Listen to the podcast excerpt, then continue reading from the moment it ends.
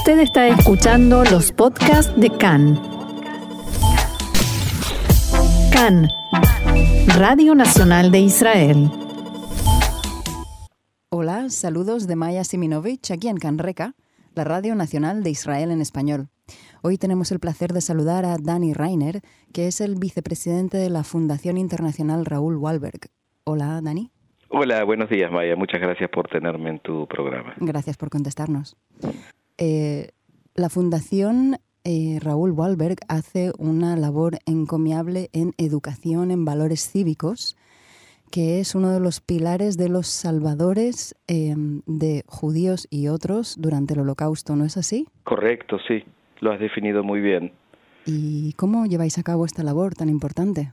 Bueno, sí, es una labor que realmente está muy cerca de nuestro corazón. A veces me preguntan cuál es la misión de la Fundación Wallenberg y digo, yo puedo dar una respuesta muy corta, que es el reconocimiento del bien. Eh, en hebreo se dice akaratatov, reconocimiento del bien, es un pilar del judaísmo.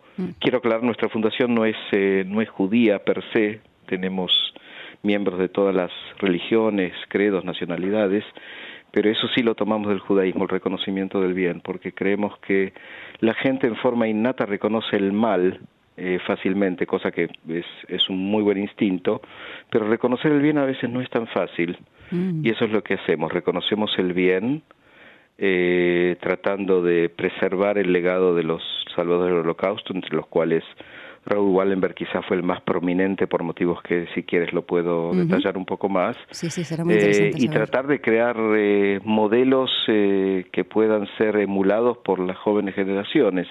Esa es nuestra meta principal, tratar de educar a las jóvenes generaciones e informarles que durante la Shoah, el periodo más oscuro de la historia de la humanidad, hubo mucha gente que tendía una mano a los que estaban necesitados, perseguidos, por el, monstruo nazista, muchas veces arriesgando sus propias vidas o de las familias de ellos.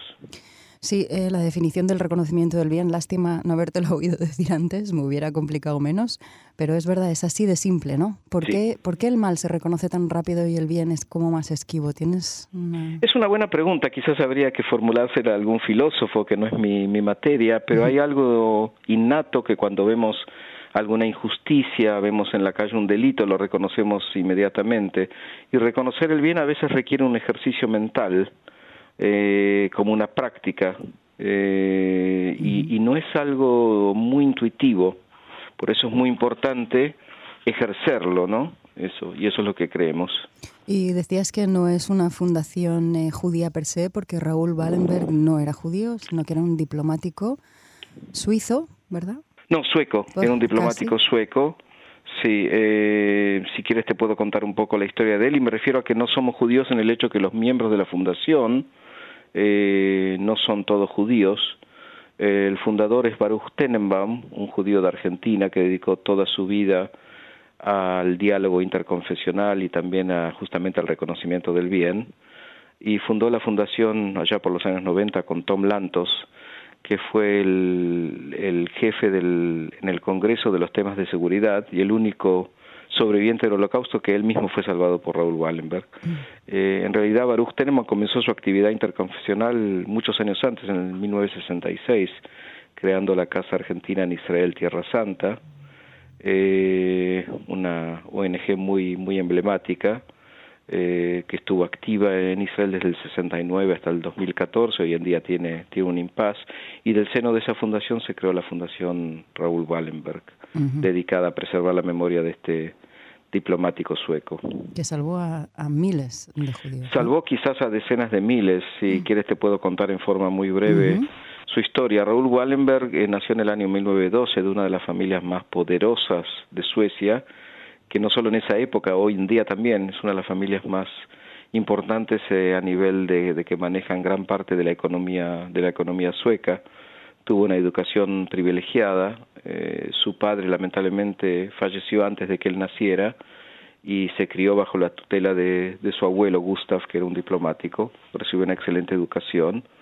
Eh, estudió arquitectura en Michigan, en Estados Unidos, y después se fue a Sudáfrica y a, y a Palestina, Haifa, antes de la creación del Estado de Israel. y de alguna manera en el año 1944, cuando se creó el, el Consejo de Refugiados de los Estados Unidos, una organización creada por el presidente Roosevelt, eh, Wallenberg fue elegido a una misión eh, importantísima de tratar de salvar al, al, judaísmo de Hungría, lo que había quedado, porque alrededor de 400.000 húngaros judíos fueron deportados a Auschwitz a su muerte y quedaban unos 120.000 y el occidente entendió la importancia de salvar a esta importante comunidad. Y Wallenberg se lanzó a esta empresa del espíritu, llegó el 9 de julio de, de 1944 y en solo seis meses y medio logró salvar eh, las vidas de decenas de miles de, de, judíos y lo hizo de una manera muy muy valiente y muy ingeniosa. ¿Cómo? Bueno, él conocía la digamos la forma de pensar de, de los nazis, de los alemanes. Eh, eh, los alemanes tenían como una especie de de fascinación por documentos y colores, creó un, un, pasaporte que realmente no tenía ningún valor legal, al que se lo llamó Schutzpass, y se los repartía a los judíos, lo que le brindaba cierta protección. Creó casas de refugio donde cobijó a los judíos, les brindaba servicios médicos, atención médica, eh, enseñanza, etcétera. Y Wallenberg tuvo un, gran coraje, o sea, se supo manejar en, digamos, con los los nazis eh, húngaros y los nazis alemanes ahí eh, muchas veces este haciéndose amigos de ellos otras veces amenazándolos eh, y en más de una ocasión fue directamente a lugares donde los judíos estaban eh, eh, por ser tra transportados a Auschwitz y él mismo los, los sacaba de la fila enfrentándose con, con los oficiales nazis. Mm. Eh, la historia de Wallenberg es realmente apasionante. O sea, lo hizo de todas las maneras posibles, la diplomática. De todas las maneras posibles, sí. sí. Espía, eh, tenía una fuerza. capacidad de organización fuera de serie, colaboró con otros diplomáticos en Hungría, eh, obviamente aprovechó el hecho de que Suecia era un país eh, neutral, eh, por lo que le daba ciertos ciertos privilegios, pero sin duda su vida corría peligro porque los nazis estaban al tanto de lo que él de lo que él hacía.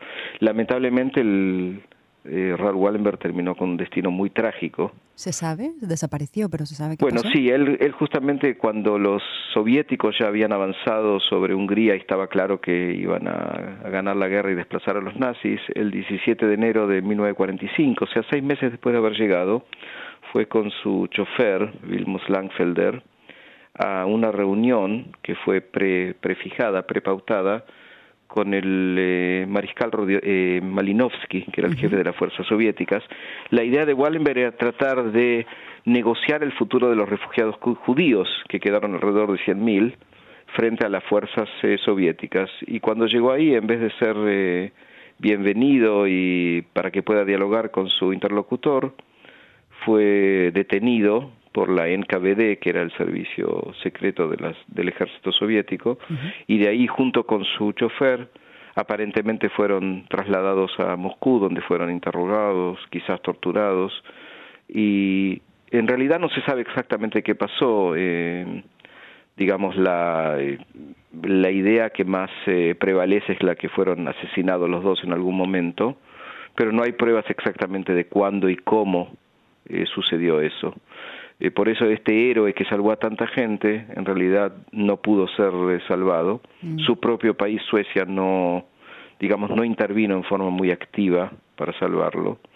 Y no se sabe tampoco el motivo por el cual fue detenido. O sea, Stalin era un dictador eh, sangriento y paranoico, por algún motivo creyó que tenía algún tipo de... Y arbitrario. Sí, eh, fue bastante arbitrario, obviamente, porque Wallenberg no tuvo ninguna actividad, digamos, anti antisoviética, pero por algún motivo lo, lo, de, lo detuvo, quiso usarlo de alguna manera en alguna negociación y eso no, no prosperó y, y bueno, y lamentablemente sus huellas desaparecieron. Mm. Y Dani, ¿cómo fue tu acercamiento a esta causa y a esta fundación? Bueno, yo, yo siempre, o sea, yo, yo soy, digamos, la segunda generación del holocausto. Mi madre eh, se escapó de los nazis en, en Polonia, en una zona, la zona oriental de Polonia que hoy es Ucrania. y pasó la guerra escondida en los bosques. Nunca me contó exactamente, pero siempre fue un tema cercano a mi corazón y también el tema del, de los salvadores me impactó mucho cuando leí la historia de, de Wallenberg y, y bueno, soy muy amigo de, eh, de, de Baruch Tenenbaum y así llegué y eh, trato de dar parte de mi tiempo útil haciendo un voluntariado en esta, en esta ONG eh, que hoy en día su programa principal se llama Casas de Vida, no sé si lo conoces. Muy por encima me gustaría que lo contases. Con muchísimo gusto. Casas de Vida es una idea que surgió en el año 2014, ahí fue lanzado, y la idea era tratar de ubicar lugares en Europa que brindaron refugio a las víctimas de, de la Shoah. Eh, empezó como algo modesto y con el tiempo fuimos descubriendo más lugares eh, y dos datos eh, resaltaron. Uno, que la mayoría de los refugiados eran niños, porque muchos padres que iban a ser deportados a los campos de concentración y muerte los dejaban en residencias o en iglesias para que puedan ser salvados. Y otro dato muy importante es el hecho de que una gran mayoría de las casas de vida que encontramos, y hasta ahora hemos encontrado alrededor de 500 casas de vida, en Italia, Francia, Bélgica, Polonia, Hungría, Dinamarca, Holanda, Austria, eh, Grecia, Albania, este último país es un país predominantemente musulmán, eh, la mayor parte de las casas de vida en los países católicos eran iglesias, conventos, monasterios o colegios religiosos, lo que implica una, un esfuerzo, digamos, concertado de miembros de la, de la Iglesia Católica. Este es un tema muy interesante porque el Papa en esa época era Pío, Pío XII, una figura muy controversial, eh, tiene muchos detractores que creen que hizo muy poco o nada eh, en favor de los de los perseguidos. Incluso lo contrario, ¿no? Incluso lo contrario. Y otros dicen, no, fíjense, la iglesia es una es un ente muy jerárquico y obviamente Pío XII no solo que sabía, sino que también dio su, su visto bueno. Bueno, esto está por verse, no es un tema que nosotros podemos realmente opinar, especialmente antes de que se abran los archivos.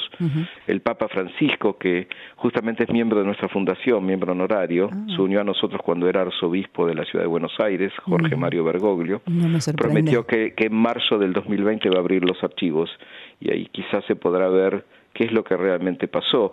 Hay otros que dicen que sí, que el Papa dio su, su visto bueno, pero con el, el fin de tratar de, de, convertir a niños judíos al catolicismo, y en realidad muchos realmente fueron convertidos, fueron salvados y convertidos. Es un tema complicado, complejo. sí. Y que obedece a un montón de elementos también y circunstancias, ¿no? Que hasta que Correcto, yo creo que los historiadores tienen que tratar de, de, acceder a las fuentes y ver exactamente qué es lo, lo que pasó. Lo que sí podemos decir de que sin duda hubo muchísimas instituciones católicas que brindaron refugio a, a judíos y a otros que fueron perseguidos por los nazis y muy especialmente a niños. ¿Cuáles fueron las motivaciones? ¿Cuál fue el rol del Vaticano? Eso es algo que nosotros no podemos eh, opinar por el momento hasta que no haya más más información. ¿Y en Albania las casas eran también eh, cristianas o eran Bueno, no, en, en, Albania es interesantísimo. Eh, Albania es el único país que estuvo bajo ocupación nazi que terminó teniendo más judíos después de la guerra que antes de la guerra. Mm. La pregunta por qué, porque sí. los, eh, el, el pueblo de Albania otorgó refugio a judíos de otros lugares, y no solo que cobijaron a sus propios judíos, sino que a los judíos extranjeros. Eh, Albania es un país predominantemente musulmán, uh -huh. hay también cristianos, eh, pero ellos tienen un código de ética que se llama BESA en el, en, en el idioma albanés, uh -huh. que significa como una palabra de honor, un compromiso, y eso implica que el, el, el, el albanés cuando recibe a un huésped lo protege aún arriesgando su propia vida. Suena muy beduino. Eh, sí, y, y, eso lo han traducido sí en forma muy muy concreta en la Segunda Guerra Mundial a nivel que Albania después de que los eh, italianos capitularon con los aliados y los nazis entraron a Albania en el 43 inclusive el gobierno de Albania que era un gobierno títere que obraba a favor de los nazis no estaba de acuerdo de eh, entregar la lista de sus judíos mm. Eh, fue un fenómeno realmente fuera de serie y el 27 de enero de este año, a principios del año, hemos declarado a todo el país de Albania como casa de vida, que es, el, es un oh, caso wow. único. en una ceremonia muy emotiva donde estuvo el presidente de Albania, Ilir Meta. Eh, Albania es un caso muy, eh, muy especial realmente. También lo fue Dinamarca. Dinamarca ha salvado prácticamente a todos sus judíos, no de otros países, no, no creo que había, pero eh, trasladándolos a Suecia. También es un caso de heroísmo colectivo. Eh, pero sin duda Albania es un caso muy especial, sí. Y entonces esto de los salvadores en realidad no hay ningún denominador común, ¿no? Más allá de la bondad. Ah, esta es una pregunta muy interesante. Sí, hay salvadores de todos los credos, religiones. Eh, lo que sí hemos visto, porque hemos investigado muchos casos, en los últimos años hemos entregado unos 20 eh, archivos a Yad Vashem para que reconozcan a salvadores que no eran conocidos, y en muchos casos tuvimos éxito, y lo que hemos visto que todos los salvadores decían no, no entendían exactamente qué es lo que han hecho, o sea, lo veían como algo natural, como un dictado de su conciencia, y eso sin distinción de, de, nacionalidad o de, o de religión. Es algo muy interesante. Es eh, el bien por el bien, ¿sí? el, el bien puro. Y es tan conmovedor y además es tan normal, ¿no? ¿Por qué no va a ser así? Bueno, sí, pero no tienes que tomar en cuenta en algunos de los países, por ejemplo en Polonia, el acto de rescate conllevaba un riesgo eh, impresionante para los salvadores y muchos de ellos muchos de ellos fueron asesinados ejecutados por los nazis ellos y sus familias eh, había países en donde los nazis eran un poco eh, más tolerantes en países arios como en Dinamarca pero en los países eslavos la, la pena era terrible Así que aquí el reconocimiento del bien es algo muy importante porque el bien no era algo obvio, no era algo obvio. Esto, eh, desde luego, tiene que ver con la Shoah al 100%, pero, pero es extrapolable a otras cosas, ¿no? vuestra fundación también se pronuncia con respecto a otras. Sí, sin duda. También hemos llevado a cabo una investigación muy, muy importante en cuanto al genocidio armenio, con todas las dificultades que eso representa, porque eh, comenzó a, a caer en el 1915, más de 100 años pero hemos hecho una investigación con la ayuda de un profesor muy importante, Tan, eh, Taner Acham, eh, un profesor de origen turco de Clark University en Estados Unidos, y hemos encontrado los nombres de alrededor de 193, 194 salvadores turcos y kurdos, salvadores de armenios, eh, y evidentemente hubo, hubo muchos más. Eh, eh, y bueno, así que por supuesto el tema nos interesa en general, el concepto de, de, salvadores nos interesa no solamente con respecto a la Shoah, que es el caso más, más prominente, pero sino también en otros conflictos, sí, indudablemente. Wow. Gracias, Dani Reiner, por estas palabras y por la labor. Ha sido un placer estar en, en tu programa y bueno, quedamos a vuestra disposición. Esperamos poder volver a hablar en algún momento. Y aquí seguimos en Canreca.